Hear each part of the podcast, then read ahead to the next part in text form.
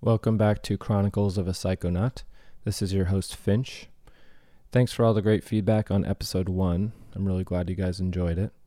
You can reach me at Chronicles of a Psychonaut on Facebook and Instagram, and Finch Can Fly on Twitter. Love to hear what you guys think about the episodes, and I'm always listening, so speak up. Today's episode is about cacao, and I'm joined by my guest, Sina Schellenberger.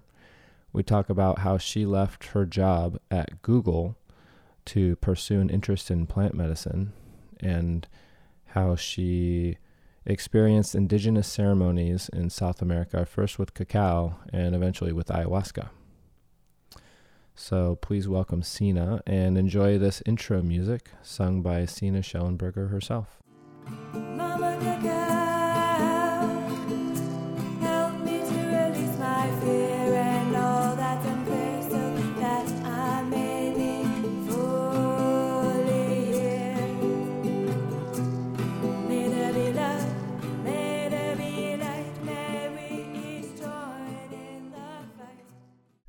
here today with Sina Schellenberger, and she organizes cacao retreats and group work to help people get in touch with their emotions and open their heart.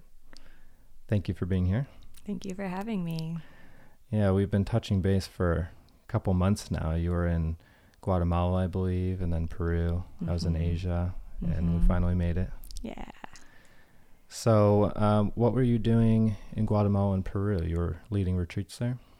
So in Guatemala, it was really a deep study around cacao. So I um, went down and went to Cosmic Convergence Festival and was a part of the first cacao sanctuary they've had there. Mhm. So we provided a, an experience, a space for people to experience cacao rituals in different formats. So medicine song circles, or yoga, or morning rituals. Um, so I helped create that and lead some of the the workshops.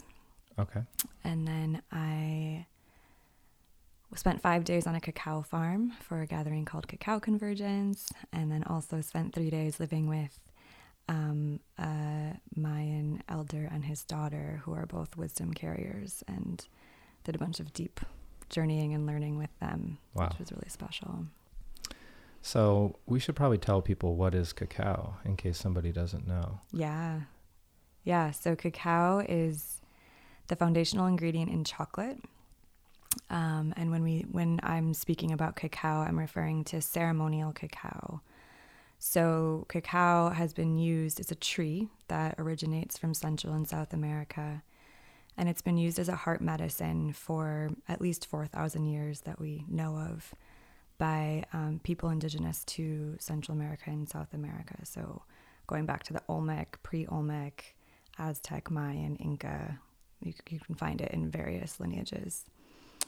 And uh, when when it's grown with intention and care and love and prepared and processed in a way that um, maintains all of the superfood and beneficial compounds in the actual cacao bean, um, we can experience very physical um, heart opening Mhm. from from drinking it in higher dosages, and um, it really can amplify our experience, and we can go various ways with it. But, Mhm. Yeah.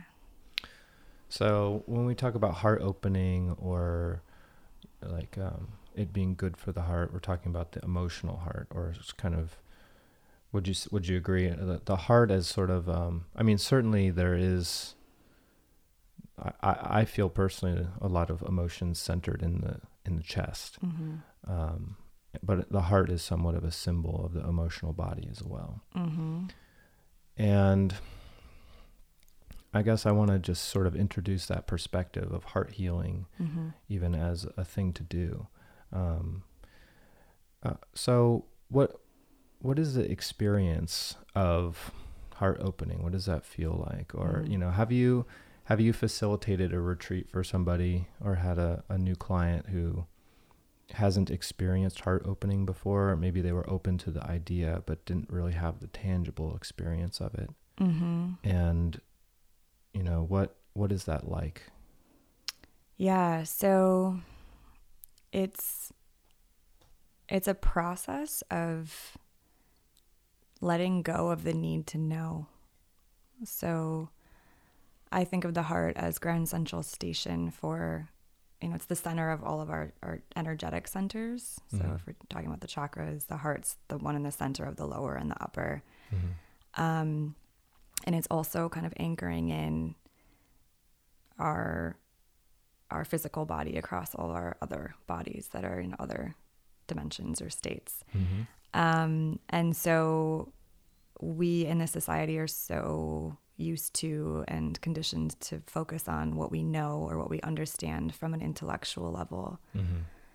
And um, cacao can help us let go of that need to understand so much and drop into the feeling state. So there can be an experience of um, feeling a deep love for myself or the person um, that we've never accessed before, or feeling deep grief, or you know, it's it's like, like you said, it's kind of the heart of the emotional body, and so it can unlock these things that we have a lot of defenses up or barriers to in our in our daily life Mm-hmm. that are hard for us to to access.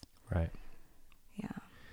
Yeah, I think that we as a Western society, as an American society, deeply suffer from our inability or unwillingness to feel. I wouldn't say inability to feel, but unwillingness to feel, uh, especially painful emotions, but even just uh, intense emotions in general.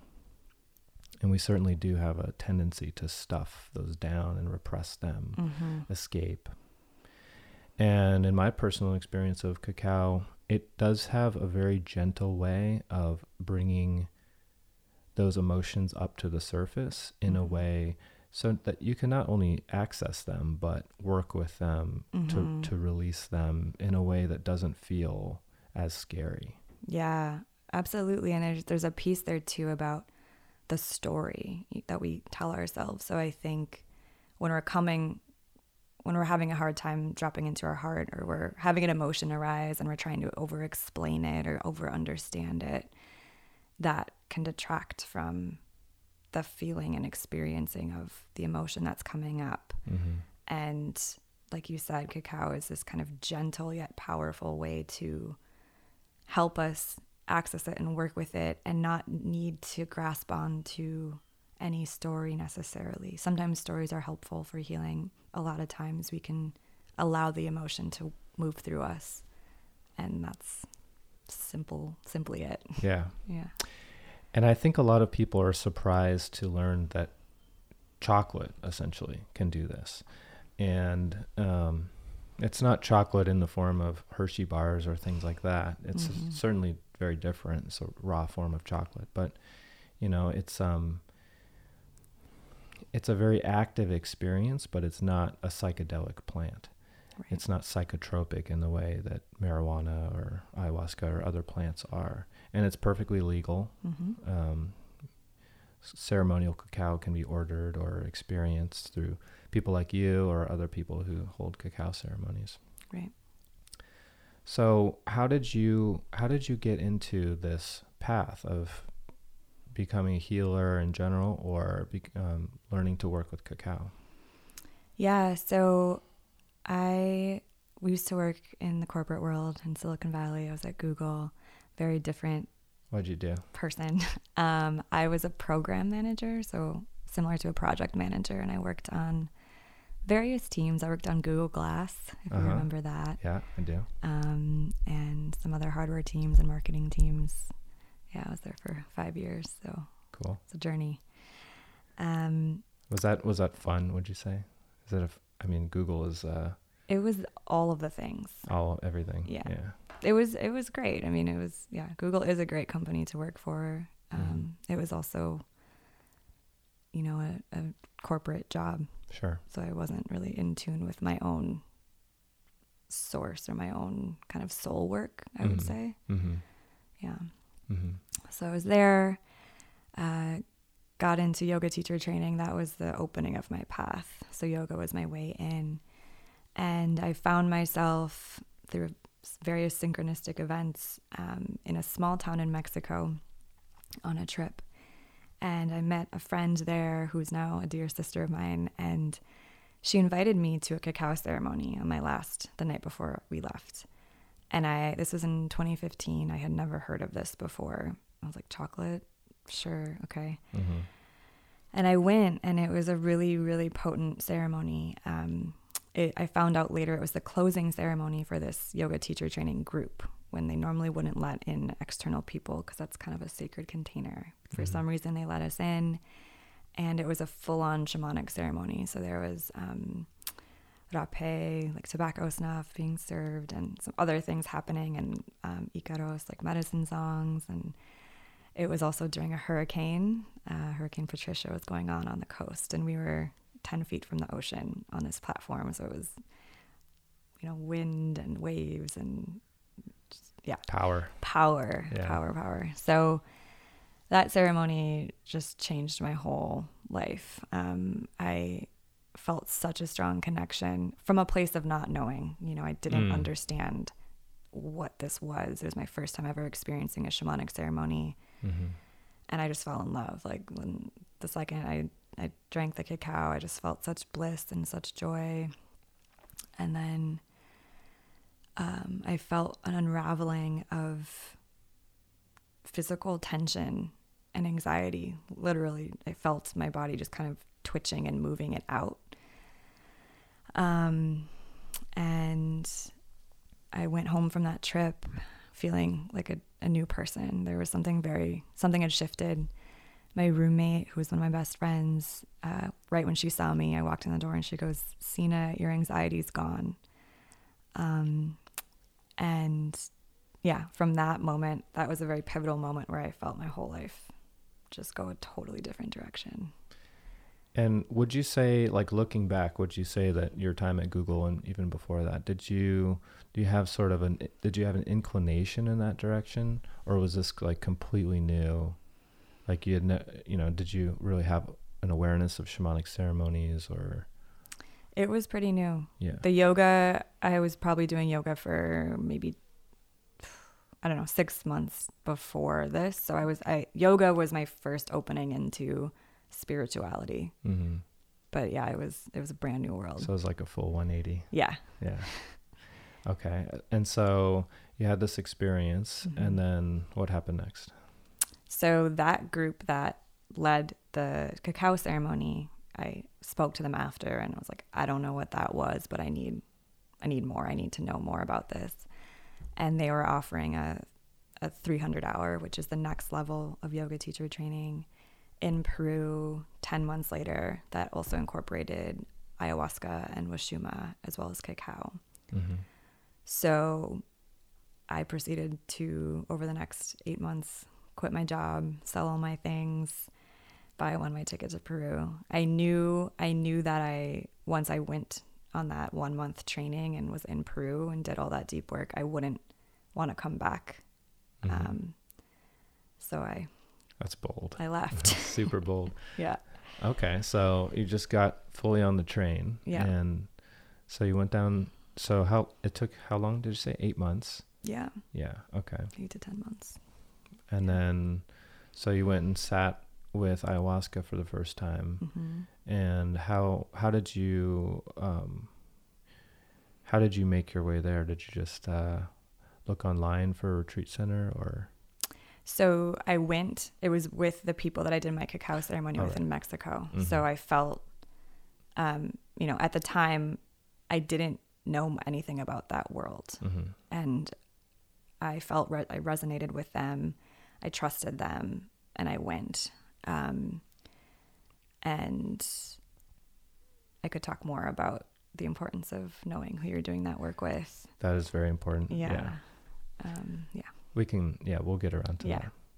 Okay, so tell me about uh, your retreat experience with ayahuasca. Yeah. So it was very powerful. Um, if anyone's done a yoga teacher training, you know that the yoga teacher training itself is a deep a deep journey into your into yourself, into your shadow, into un, unraveling all the layers. So I was doing an intensive yoga teacher training. I'm in Tarapoto, which is close to the Amazon, a pretty harsh environment. And then we have the shamanic plant medicine aspect to it. So looking back, I don't know if it was necessary to do all of those things at the same time in one month. Mm-hmm. Um, you know, it's it was perfect. It was my path, but um, it was really intense, and it's taken me a long time to integrate that. Um, so we had two ayahuasca ceremonies a week apart. My first ceremony was the most challenging, darkest, intense, scary night of my life. Um, facilitated a deep, deep, many deep ego deaths. Um, a cacao ceremony later the week brought me back. I was pretty depressed and confused. Cacao brought me back to my heart. And then we had our second ceremony. And uh, I decided to sit in that one because I I figured that since I had already experienced something so challenging and got through it, that it couldn't be worse than that. Mm-hmm. And I and I felt a deep need to try again and just understand try and understand more of what how ayahuasca works and and understand her. yeah. Yeah. Um, did you do any research into ayahuasca? Did you, I mean, were you aware that dark experiences could be had before going in? I did. Um, yeah, I started getting into plant medicine, and also I should mention in that time frame when I was leaving Google and transitioning, I was going deep into cacao in my own practice. So I had ordered ceremonial cacao and was working with it deeply in myself. So I was opening into the whole idea of plants as medicine. Mm-hmm. So I was learning about plants as spirits and doing some research. Um, and I felt the fear of knowing that it could be really intense, that it, it was something to take very seriously. Mm-hmm. Um, I also, I also feel like I was somewhat naive Mm-hmm. in a way, and I, I also don't know how much you can really prepare. Totally. Yeah. yeah, Yeah. You can sneak up to the edge of the cliff and look over as long as you want, but that- Right. you can't prepare for the feeling of leaping. Right. Right. But, and I think that that is, that's certainly scary for a lot of people, but there is tremendous value in taking that leap. And I've had some, I've had some scary experiences too, Mhm. but,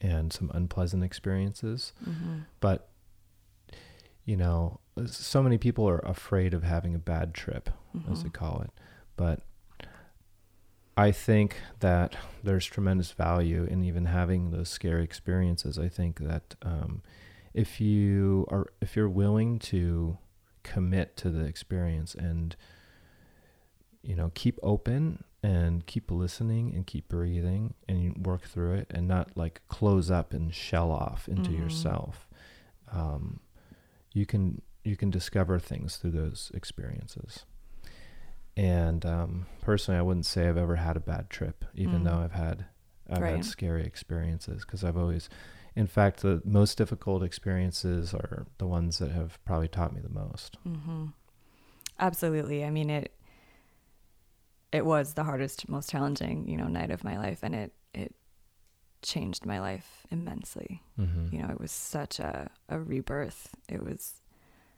uh, yeah, I, I don't regret it. mm. You know, it, it wasn't. I don't even know if I would call it a bad trip either. It was Mhm. just like really, really powerful. So, what occurred in that first ceremony? Give us a little detail of like what that Oh man. what that deep dive was like. I so looking back, I went in with a lot of fear. I didn't really know how scared I was, um, and so I think I was holding a lot. And um, they instructed us at the beginning. Everyone does ceremony and serves the medicine differently. In this one, they instructed us to drink some water after we had some of the medicine, and I didn't drink any water. Um, and later, what I was told by the maestra, the medicine woman that we were working with, was that um, I didn't drink enough water and I took a small dose and I had a really big block in my kind of lower energy centers, like my, my stomach and my um, womb. And the medicine kind of got stuck there. Mm-hmm. And so let's see, how do I just how do I summarize the ceremony? I there was a period where I got totally lost and overtaken by dark geometric shapes and lost myself. Um, there was a period where I told myself, or the story occurred that I needed to hold my breath for a certain period of time and reach some sort of threshold before ayahuasca would allow me to purge. Mm-hmm. Um, that was a big portion, and it was pretty scary looking back. Um, and then at the end, I finally asked for help because I hadn't purged. I was still so deeply in it. And there was another hour and a half of the whole shaman team supporting me, helping me drink water, singing to me, taking me to the bathroom, just the whole thing. Um, and I was really confused Mm-hmm. after all that had happened the next day, the next few days. Um, and then I, I started to learn some really valuable lessons from what happened. Mm-hmm. What did you learn? Um, I think the big one, one of the biggest ones, was that experience of holding my breath and thinking that I had to do this thing so that um, ayahuasca would let me breathe or let me purge.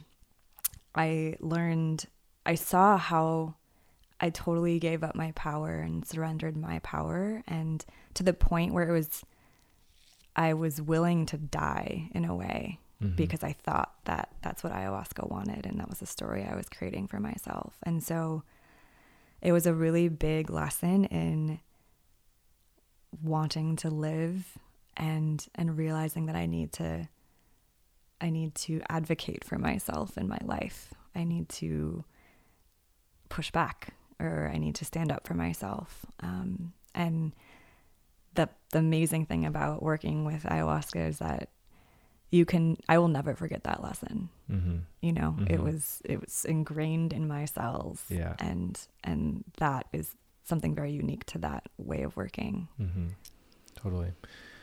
That's a good point, and it, it, you know, I never really thought about this, um, or at least kind of put it into these terms. But plant medicines have a way of teaching us by high, like it's so tangible, um, like our our negative patterns, negative thoughts, the way that we work with our energy and close off, um, what that actually does to us on an you know on a daily basis but maybe we can't feel it, it puts it into tangible terms Mhm. where you know if you are in an ayahuasca especially but other plants do this as well but you know um, you get to experience how you're creating your own suffering by holding your Mhm. breath and by tightening up and because it provides this pressure and this energy that wants to flow through you Mhm. and it encourages you to open up just to or yeah it's just like you learn how to open your own channels to let this energy flow through you right. and it does have a way of impressing itself upon you of like hey you know you're doing this all the time. You're closing off your energy all the time. You're creating suffering all the time. But Mhm. maybe you're just so caught up in your life you don't realize it. But i've had a similar experience too Mhm. where um, it's like now i know that if i if i'm experiencing something just in my daily life that is um, causing me pain a painful relationship or whatever i know that i have to open up and actually feel those feelings that's Mhm. the only way to actually get them get that that that energy basically to flow through you. Mhm. And if you don't do that and you're just like fuck this person, I don't want to think about this, let me go distract myself. You're creating more suffering for yourself. Absolutely. Yeah. hmm So so you were in this kind of confused place after the ceremony and then you drank cacao a couple days later. hmm So we were still in a yoga teacher training. So yeah, I was floating, just disconnected, confused, depressed, didn't understand what happened, why it happened that way.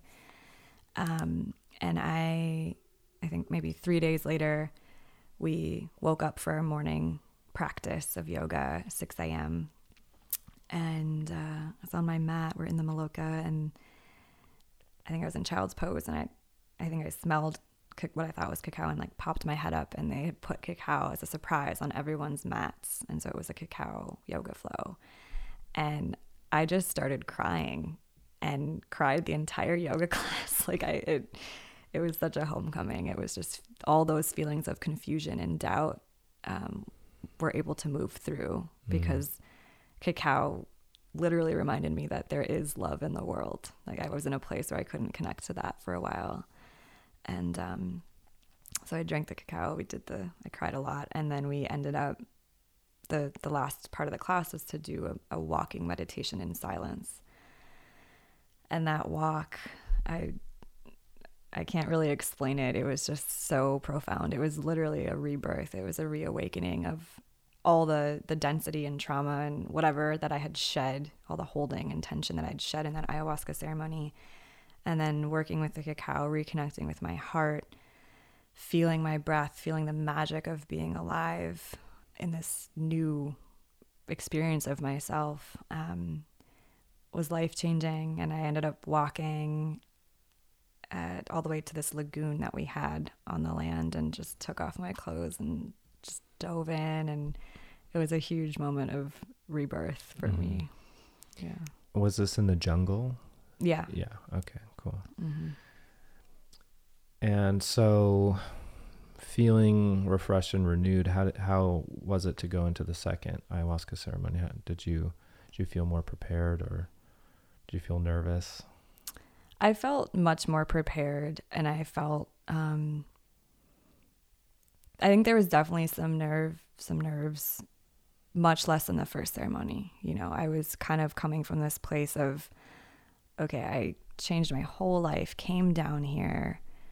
That's not going to be my only experience. I need to I really want I need to try this one more time. I need to go in and understand if this is a medicine I should continue working with, you know, just have some have another shot.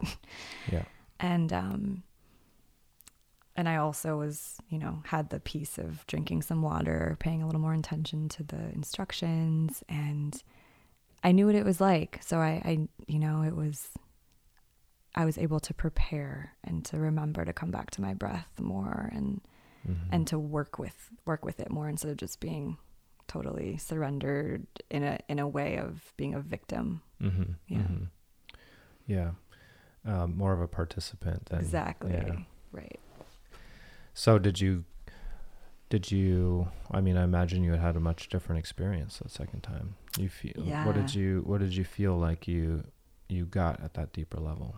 Uh, it was that one was really magical. Um, I I I really got to commune communicate with her, Mhm. um, with her spirit. I, you know, I felt, um, I felt how she communicates through the body, and she showed me things, and I just got a lot of downloads and a lot of clarity, um, on all sorts sorts of crazy things. Um, but yeah, I felt a, a huge victory after that one Mhm. you know it was still there was moments of challenge and it, you know there was moments of discomfort um, but it it was a complete 180 from my first experience hmm Um, what are some of the things that you like, maybe highlights that you took away?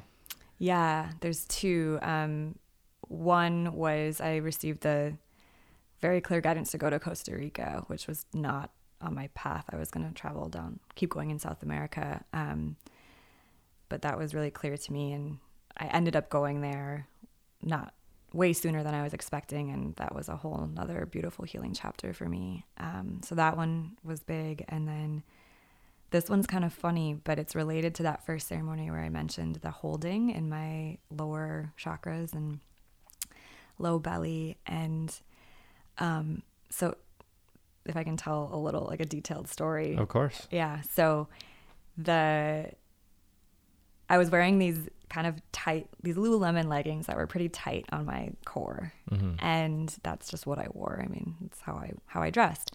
So I was wearing those in ceremony, and every time, so there's you know the periods where the purge comes on, or where you feel nauseous and you're you're working through something, and you're like, okay, I'm I'm gonna need to vomit pretty soon. And every time that would happen, I would pull my pants down because I felt like I needed space in my stomach. And after probably the fourth time, I just had this moment of like, what the fuck am I doing? I hope I can swear on this podcast. You can. Okay. Um, but it was just this very real moment of like, why am I wearing these tight pants that don't let me move in the way that I need to move? And um, I just, it was super clear. It was a very tangible, felt experience of how that blocks off my energy flow. And um, after that ceremony, I ended up giving all of my Lululemon leggings away to my friend on the retreat. And, you know, started that initiated this whole um, exploration of my feminine feminine energy and flow and wearing more flowing clothing and um, yeah one of the big messages and part of why costa rica was uh, recommended was to experience pleasure and just enjoy the pleasures of life. And um, yeah it was it was big. Okay, so did you go right from there to Costa Rica, or did you have a sort of transitional period? I had a transitional period. I uh, learned also on that yoga teacher training the experience of if you were to, like, I, I basically tried to kind of get around one of ayahuasca's very clear Mm. guidelines. hmm And um, one of the things she said was for the next six months, don't work with any plant medicine. hmm And the last day of our retreat or the training was a San Pedro cactus vision quest that mm-hmm. I was very excited for. Mm-hmm.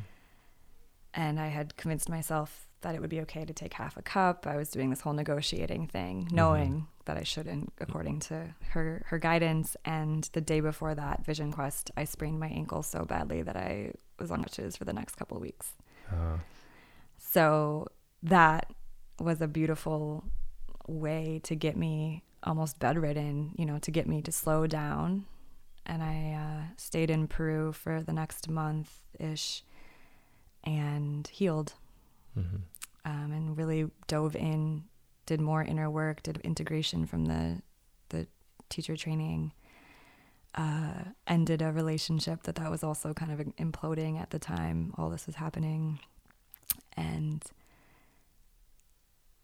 I got really clear at one point. It was I was done with Peru. I needed to leave that place that I was in. It just was the energy had shifted, and I, on a whim, looked at flights, and there was a really there was a promotion for a flight from Peru to Costa Rica, of Mhm. course, and Made it easy. yeah. So I'm curious, what's your what's your experience of receiving guidance from ayahuasca or other Mm. plant spirits? Because sometimes, yeah, we talk about receiving messages or hearing what she says to us, and I think that's worth talking about. Like, what is th- what is that actual experience like? yeah, this is a great thing to speak on because I think it's different for everyone. Mm-hmm. Um, so a lot of times for me, it's a feeling. Um, for example, if I was if I was in my second ceremony, I was feeling ayahuasca moving around my heart, and so I would start kind of rubbing my heart, and then that would initiate some other feeling of kind of dancing with my arms, um, and I would get this this movement, this flow, this fluid movement feels good and healing. And this more like rigid, shaking, kind of fast movement doesn't feel healing. Mm-hmm. And that's, I mean, that's kind of a maybe a weird example, but those are, you don't sit and have those inquiries on your day to day life. Mhm. You know, you don't, I don't have that connection with my felt experience that often. And it taught me how to move in a way that's nourishing for me Mm. and sometimes and how I can move in ways that are more jarring for my nervous system. Mhm. And then um, I personally just receive a lot of um, guidance, I guess, from other sources that's heard in a sense Mhm. in more of my in my mind. Mhm. Um, and so I was I was basically having conversations with her, and I was asking questions, and then I would hear the response. Mm-hmm. It's a hard. I find it a hard thing to describe Yeah. how how I receive messages or guidance from ayahuasca. I find uh, ayahuasca to be particularly vocal, vocal in quotes, because Mm. it's for me. It's not really like a voice that I Mhm. hear. Um, it's just kind of a knowingness. Right. I mean, yeah, it's very it's very abstract. I think to people who haven't had the experience Right. if somebody was telling me this before I had the experience, it'd be like, okay, you listen to plants, Right. you know. But really, there, there's just there's something that comes through. There's an, an intelligence that's Mhm. somehow inside of my experience, behind my closed eyes, in my mind, or I honestly I don't even really know where it's coming from, but it's Mhm. just there. Mhm. And um, for me, it kind of shines a spotlight on certain parts of things that I already know. It brings things into the forefront of my attention that maybe were in the background of Yeah. like, hey, here's this thing that is causing a disruption in your life that you've been you know mostly subconsciously ignoring but also consciously ignoring because every time it comes up you push it away push it away to the Mhm. side push it away to the side Mhm. and it just it'll just take that from the side of my psyche and move it direct and center Right. And you know sometimes i am even resistant in that moment. If it's something that is particularly painful or something that i have resistance to. Mhm. and you know i will try to I'm not proud of this but it's something that happens. You know I'd still in that moment when it's bringing it to my attention i may not want to look at it. And that's when things can start to turn. It's like that's and i've learned from those experiences too. Like to trust the trust the guidance Right. of ayahuasca because and and it kind of breaks down my own ego of like I know what's better. I know what's best, you know. I'm Mhm. I'm running the show. Um but it's pretty it's it's amazing to be in touch with an intelligence that's plant-based that is more intelligent than me Mhm. and knows more about me than me. That's very humbling because, you know, we're very much conditioned to think we're the most intelligent species on the planet or in the universe even or we, we just don't know better. Right. But yeah, it's very humbling to to and over time I've learned that you know, this is um, an intelligent presence that I should trust. If it brings something to me, that Mhm. I should listen and I should really pay Right. attention. Mhm. Yeah. Yeah. Okay, so you you ended up going to Costa Rica, Mhm. and did you? So you you got the guidance that you were going there to experience pleasure and to like tap into more of the joyful, blissful side Mhm. of things. Mhm. Um, and did you know how that was going to shape out, or um, it just uh, unra- uh, revealed itself to you? Yeah, I was I was very much in a flow, the flow state of traveling where planning ahead was not a big part of my thing. Mhm. So I uh, I I got there, didn't really know where I was going. I ended up making my way over to this small town called Nosara, and I did a panchakarma, which is an Ayurvedic um, an Ayurvedic cleansing and nourishing, and it's basically a three week deep dive where you um, your food, you get a lot of body work, and you turn internal, so you're not really out in the world very much. And um, that that experience really renourished me. I think in Peru, I was physically depleted um, from all of the deep work I was doing, and and Peru to me, especially the Sacred Valley, it, it has a, a masculine energy. You're in the middle of these major mountains. That's where I went after my retreat, which was in the jungle. Um, you're in the middle of the Andes Mountains and you're so high up that I was I was so connected to source. I was getting these downloads every day and meditating a lot and doing a lot of inner work and uncovering the shadow and that kind of yeah, just that journey. Um, and then Costa Rica was this feminine, lush, Mama Earth, you know, green jungle, ocean, blue sky, warm, humid energy. Um, and so it felt like this way of re nourishing and kind of healing from a different, another energy, another angle. Mm-hmm. Hmm. Okay. And so, so you're out there having these brand new experiences and kind of opening and bursting into this new way of being for yourself. Mm-hmm. And at what point did you realize that this was your new path? Was that kind of immediately apparent, or w- w- at what point did you realize that you wanted to? Because, as I understand it, you're applying your corporate skills of being a planner to now facilitate this kind of opening for other people. Right. Um, it was a very organic process. I think I'm still, you know, just in the past few months, getting more and more real with myself that I'm I'm doing this, and this was, um, you know, I have a business around this. It it just happened so organically, um, and it started because after my six months of no plant medicine was up, and after I finished the Panchakarma and got more settled in Costa Rica, I started reconnecting with cacao.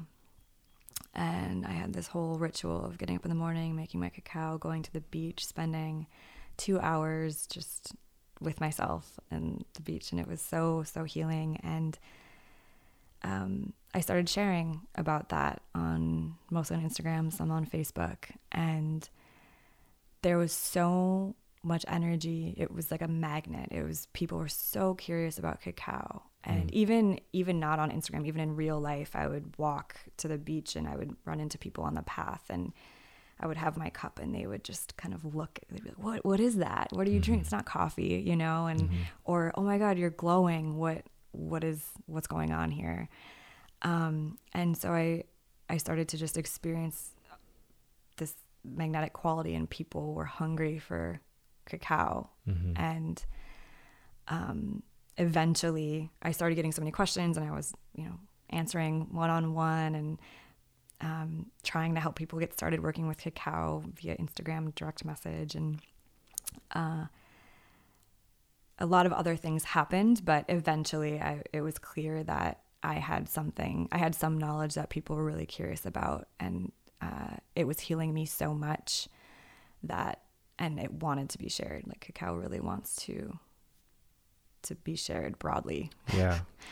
right now. It's so it's so powerful and it's also i mean the perfect kind of introduction to the the way of medicinal plants Mhm. because yeah it's it's not it's not overwhelming at all. I mean it, it you can still have very powerful experiences but like you know like i said it's not psychedelic it's just it's just raw chocolate mm-hmm. um it's a great entry point to to having a deeper experience of the self yeah absolutely And so I wonder, do you have a sense of this unfolding psychedelic renaissance that seems to have a strong root in the Bay Area? Mhm. That uh, a lot of the corporate world and especially the tech industry is like microdosing, you know, Mhm. especially programmers microdosing on LSD or microdosing on um, psilocybin.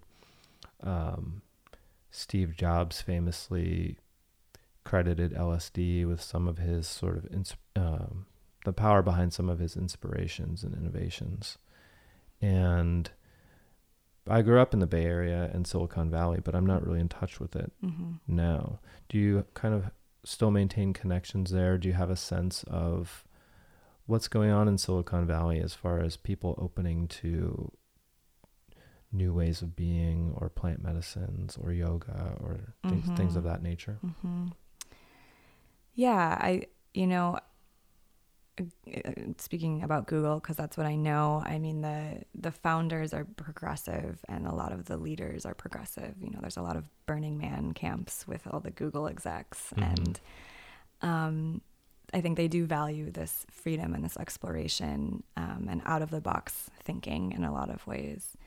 So, you know, they have an incredible yoga program and mindfulness program and classes that you can take. And um, I've been seeing more and more around, not for Google specifically, but um, in the Silicon Valley world, there's now retreats tailored to executives to working with ayahuasca. Wow. Yeah, there's a Going company down doing that. to Peru. Yeah. Mhm. hmm And so there's there's you know that Silicon Valley thing of boost your productivity 10x, tap into your creativity with Right. these medicines.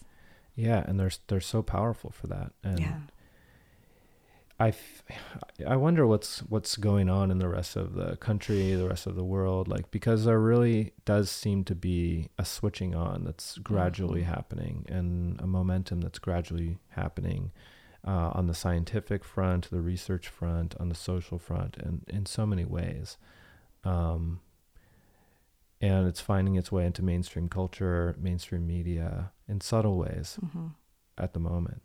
Um, I think it's only going to continue. I think, you know, as more research is done, we're going to, for those who need to know and Mhm. satisfy the mind first, since we are a culture that's geared in that direction prominently. Yeah.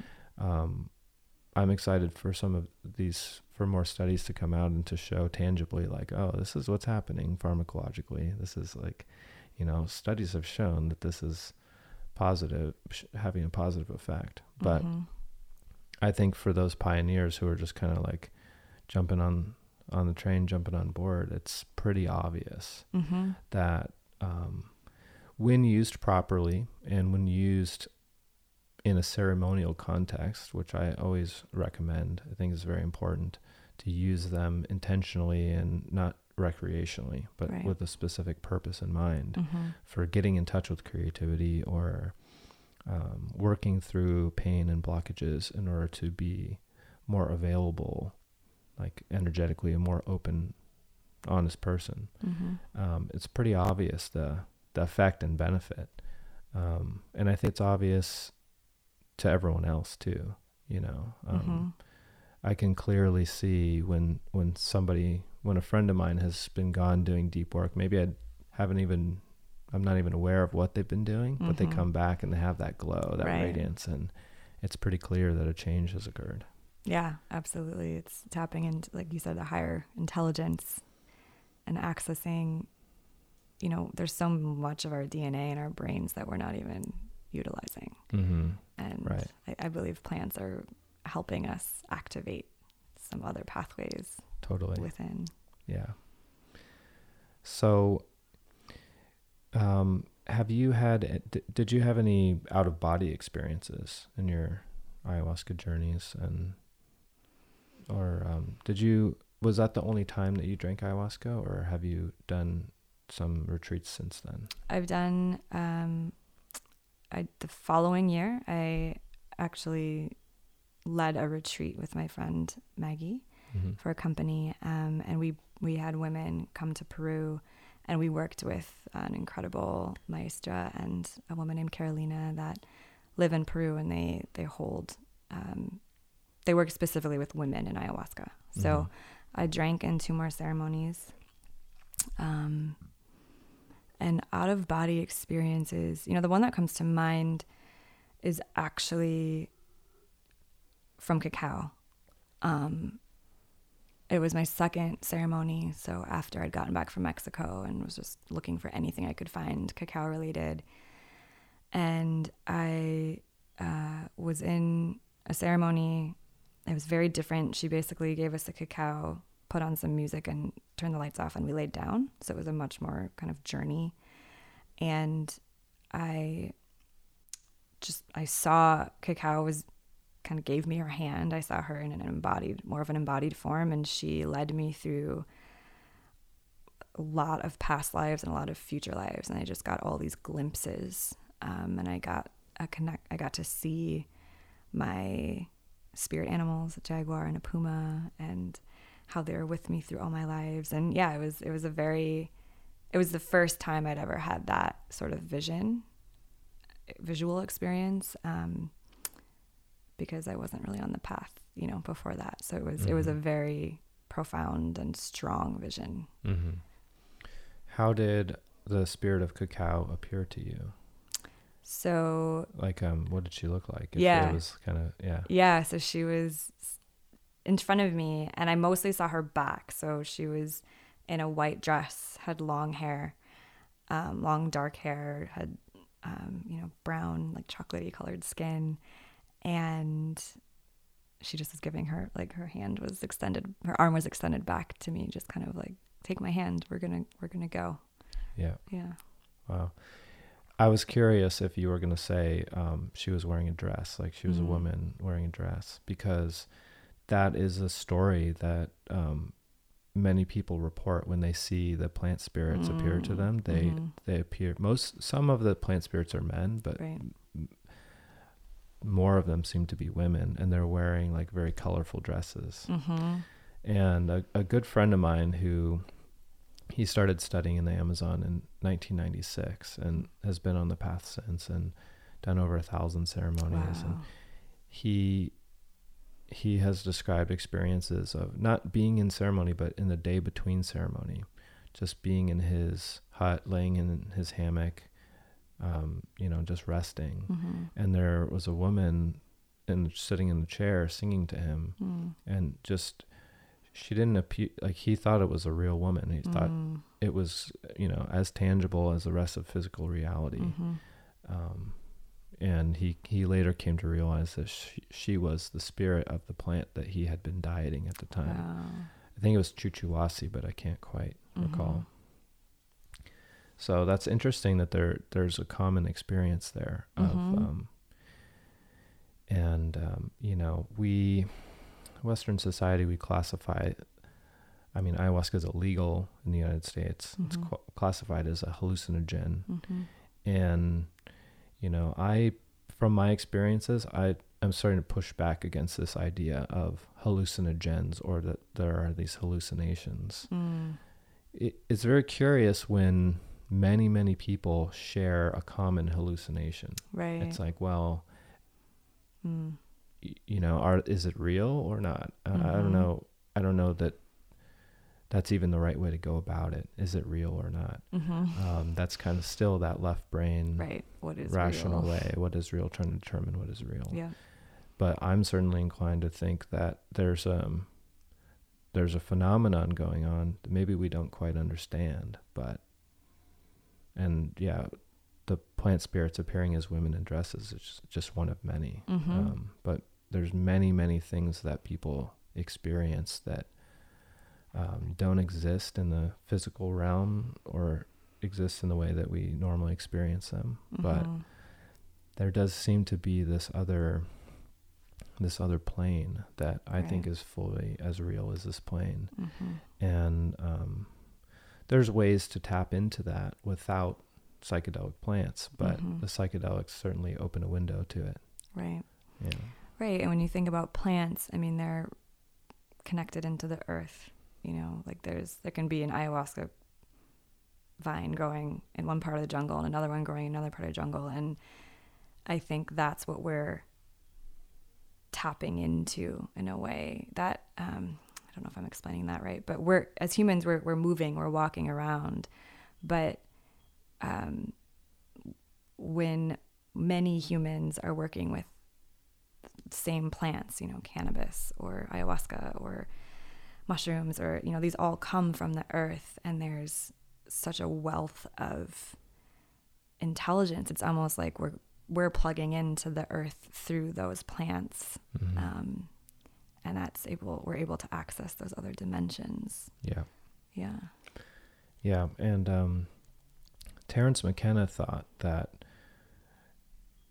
there's a sort of repository of experience and information that these plants can connect you to. Mm. And that when you eat psilocybin mushrooms, for example, you are connecting to like a psychic well of human experience of everyone else who has Mhm. ever experienced mushrooms.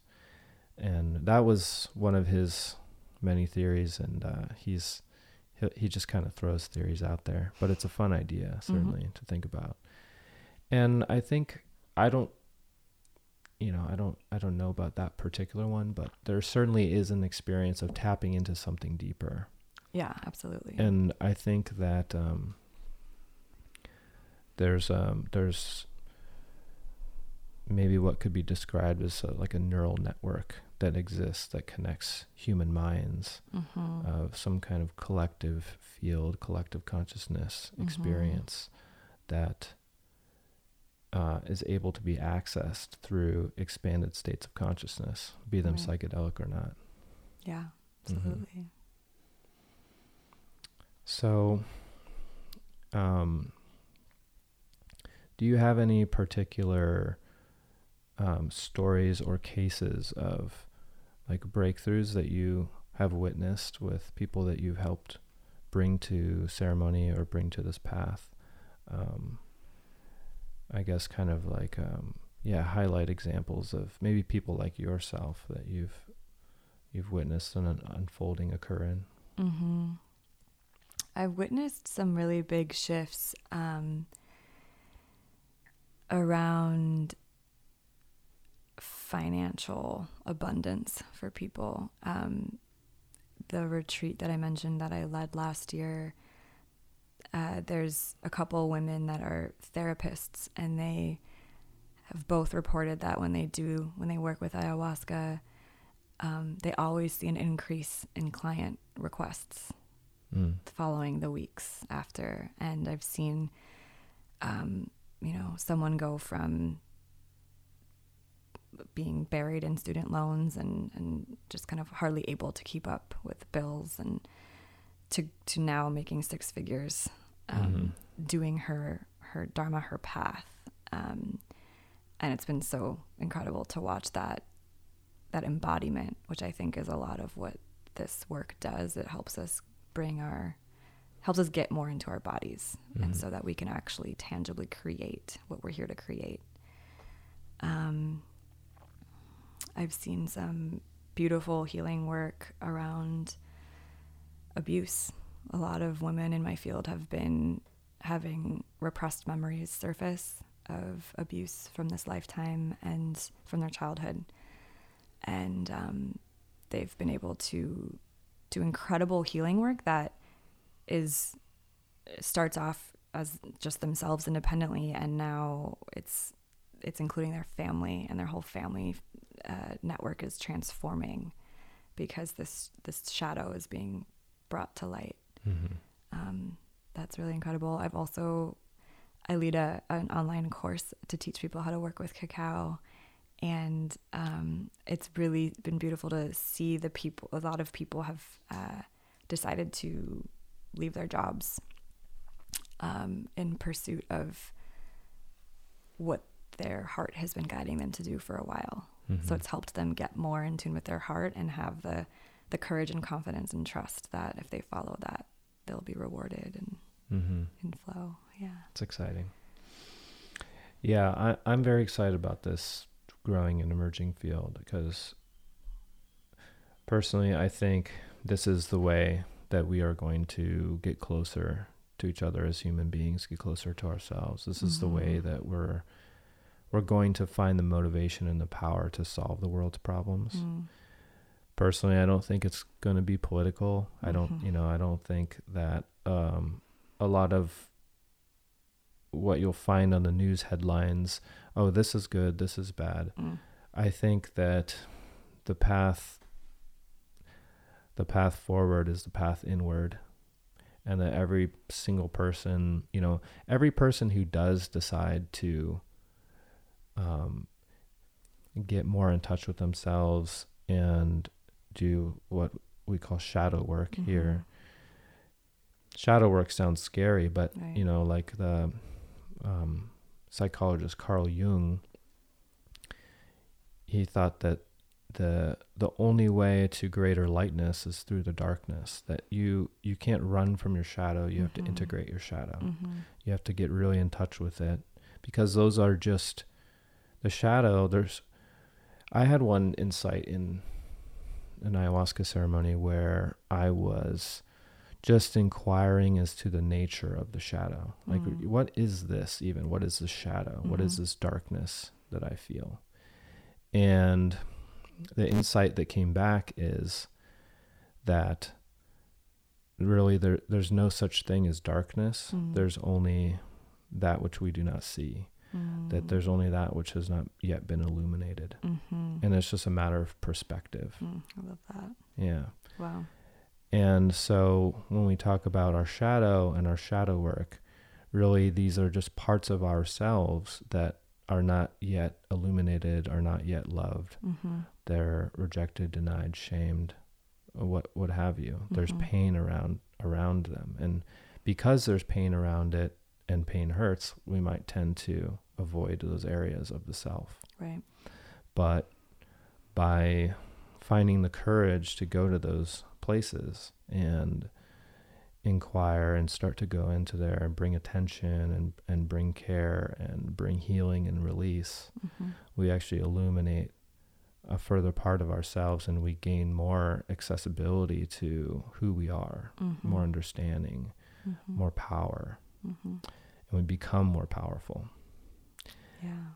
and um, I think that's the way forward. You know, for for, and it's available for each individual. Mm-hmm. Um, and I think that the more individuals who, you know, come to this way, we're going to find ourselves in a stronger collective.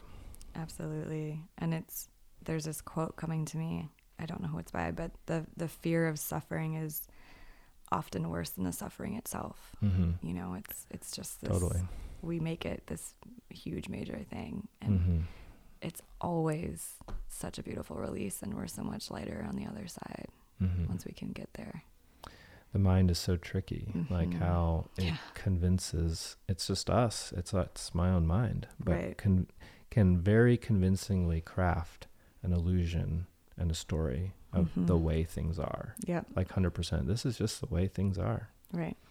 and um you know you might follow along that path your entire life i'm sure there's definitely parts of my mind that are still not illuminated to the story Mhm. of the way things are um but it's a yeah it's a process Mm-hmm. and it takes a while Right. you got to chip away at it Yeah.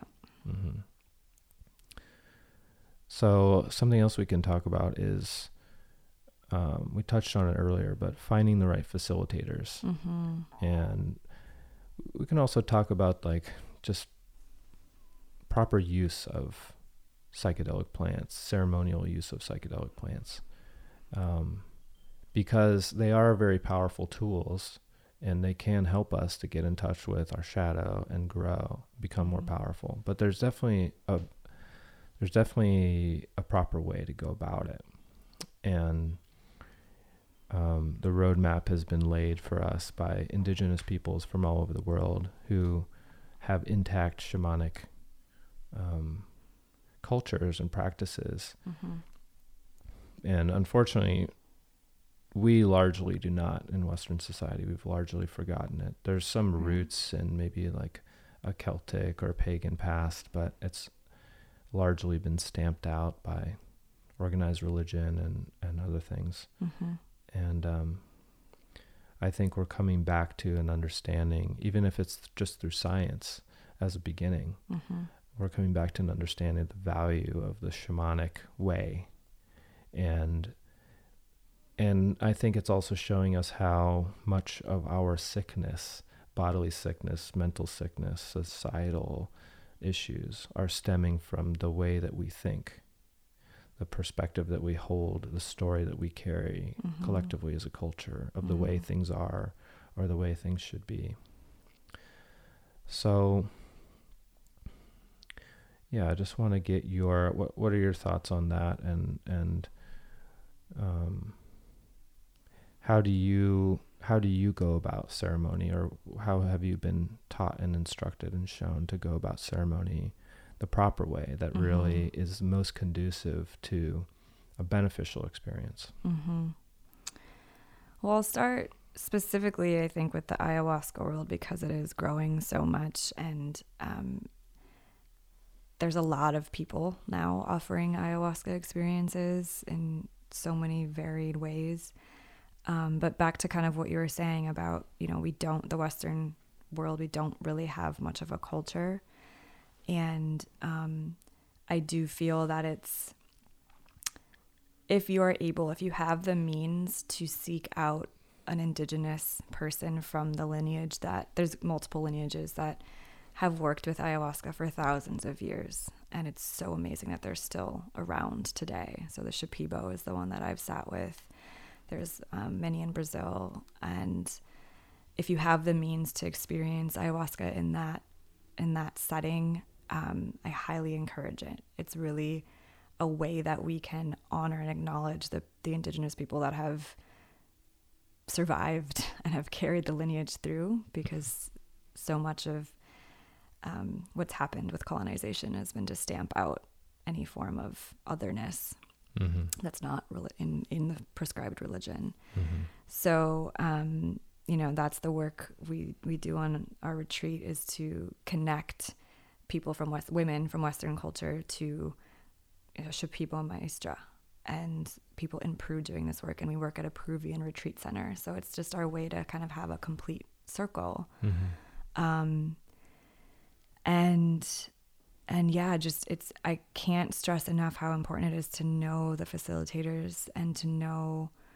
um ideally you know someone that sat with them that you really respect their opinion and they had um, a well held experience it's not about having a good experience quote unquote it's Right. about feeling adequately prepared feeling clear energy in this space, feeling that the facilitators are in integrity, um, Feeling safe. feeling safe. Yeah. Yeah. there's you know there is there's the dark side to the ayahuasca world where it's becoming a business. It's Mhm. it's that business energy, and there are also even in Peru and in the places where this medicine comes from, there are kind of dark shamans Totally. that are really scary. And you don't when you don't know what you're getting into you don't speak the language maybe that's also something to be really careful about. Yeah.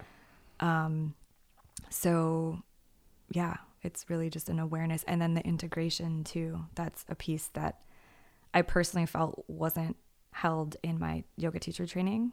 Um we had these incredible ceremonies and then just went back on business as usual. There was no processing time as a group. There was no group support. It was it wasn't held in the way that i i i believe this work can be so much more impactful and you can have a more supported experience around the the deep depths that you're going into. Mm-hmm. um so integration's a big one. Mm-hmm. Yeah, I'm glad you mentioned that because that's often not highlighted as much Mhm. as the actual experience itself. Mhm. But I, I agree. I think it's super important to leave yourself an adequate amount of time after the experience to really take it in Mhm. in a normal state of consciousness Yep. and to discern where where are these changes going to take place and how are you going to implement them as well Mhm. um, and I've had this experience. I know many other people have too, of having a deep insight or or having a new way of being for myself be impressed upon me. Mhm. And although I never will forget that lesson, um, I've drifted away from it Mhm. where I'll just get back into regular life, regular activities, and it feels so clear in that moment that I could never, like, I, I'm cha- I'm changed forever. right Uh, I can never go back. Mm-hmm.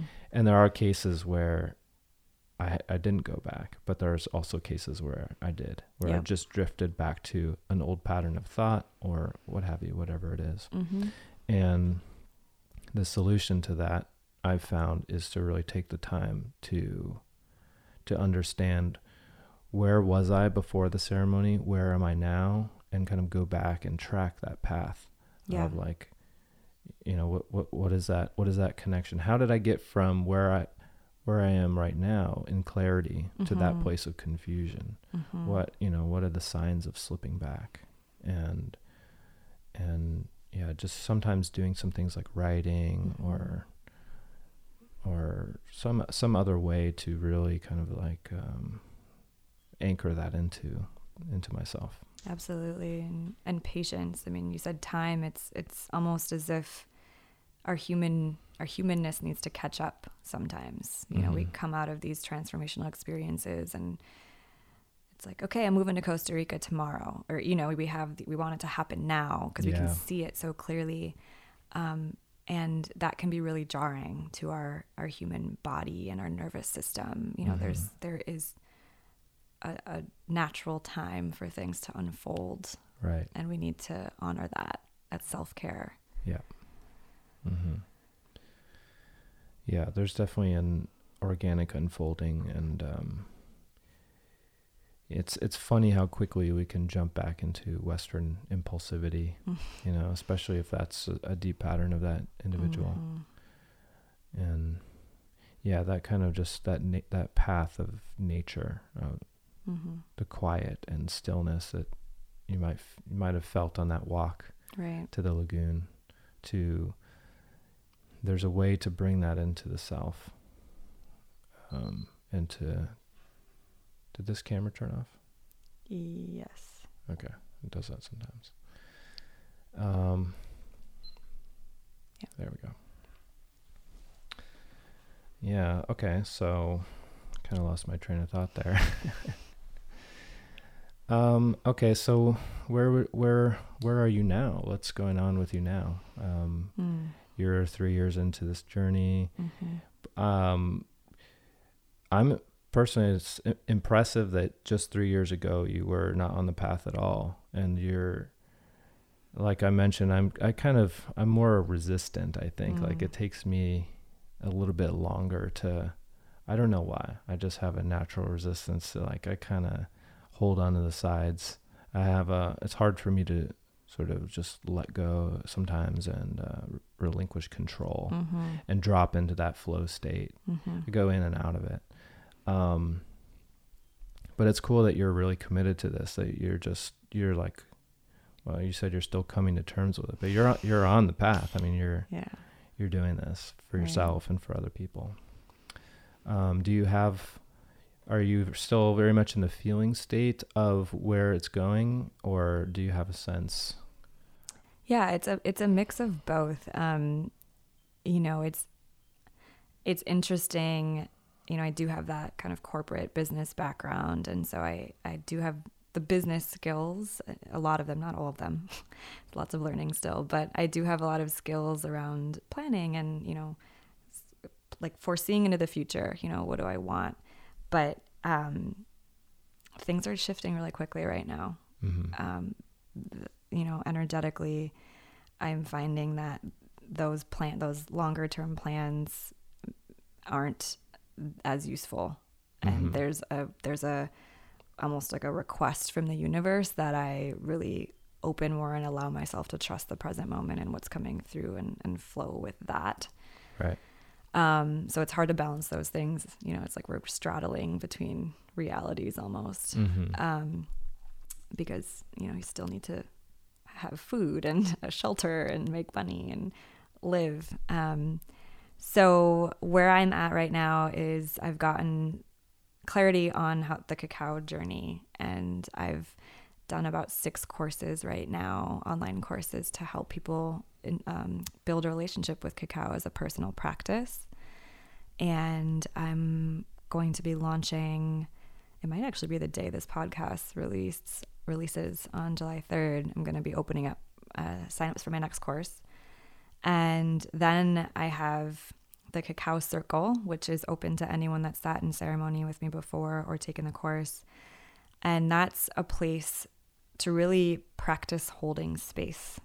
That's a really big part about ceremony. You kind of touched on that earlier, but um, you know, I, I believe the the keys to ceremony are presence and being able to hold space for others. So, providing a safe space for people to share and go deep into their process and be clear on your energetic boundaries and um, and the only way to really learn that is to experience it. It's not really like a whiteboard course on holding space. Totally. Um, and so that the cacao circle is a six um, we have six ceremonies with the same dedicated group of people, and we get to go deep together and we show up for each other. Um, so that's exciting. And then um, the next step, uh, it's it's in the final stages, but a local cacao maker uh, and I are looking at offering an art of ceremony retreat training skillshare you know it's more a place for people to come together and share their their art. Um, and so that will be in the fall. And uh, and then there's this the, speaking on the flow side of things there's a lot coming through right now in my stepping into a, my role as an ascension guide so um, you know, this is one of those ones that it's kind of hard to explain. I don't exactly know what it is or where it's going. Um, but I'm feeling this really strong energy of sharing more of what I'm understanding and, and receiving around the collective energy and the collective shifts we're going through and how that can, we need that. We need as many people and um, support systems during these times because there's so much shifting so quickly and there's so much shadow coming up or Mm-hmm. yeah Mm-hmm. So is that um, I saw you post about that just Mhm. this week, I think, right? yeah So is that just like kind of the the it's just beginning? You don't really know like what what does that mean exactly? Do you know yet? Well, so what I'm seeing is um, I want to be able to share, like, offer one on one work with people, for example. I mean, I already have my cacao course, so I think that will weave into that. I'll be teaching more about ascension and just, yeah, what's happening collectively there. I have some retreats in the works, so it'll work, it'll weave in there. But I do, you know, I want to put out more content and speak more about this maybe probably on YouTube is my plan. Mm-hmm. Um, and yeah, just kind of start getting this language out there for people to have a framework of what's happening and then help people from there. Yeah. Sounds good. yeah. Um do you want to give out your social media, your Instagram? Where can people find you? Yeah. So on Instagram, I'm at Sena uh, two underscores Maria, Okay. S E N A. S N A underscore underscore Maria. Okay. Um, and then my website is sena maria.com. Cool. Yeah. Thanks so so much for coming on the show. It was Yeah. yeah, it's good good to have you and good to meet you for the first time in this context and talk about these important important subjects. Yeah. Thank you so much for having me. It was great. Thanks for listening. I want to let you guys know one way you can support the podcast. We are now live on iTunes. So if you go to iTunes and give us a five star review, or you want to write a review, that will massively help the spread of this podcast. Because for the first eight weeks, uh, podcast is live, I can get on the new and noteworthy list, which is tremendously helpful because iTunes is the number one platform for podcasts. So if you have a minute or two and you want to do that, I greatly appreciate it. You can also find me on social media. Check out my Instagram at Chronicles of a Psychonaut. That's also my personal page. I'm probably not going to end up talking too much about my personal life on this podcast, besides my own experiences related to the conversation, because this podcast is not really about me, but my Instagram page partly is. So you can check me out there and see what I'm up to. You can also find us on Facebook at Chronicles of a Psychonaut and on Twitter at Finch Can Fly. Thanks again. Tune in next week for episode three.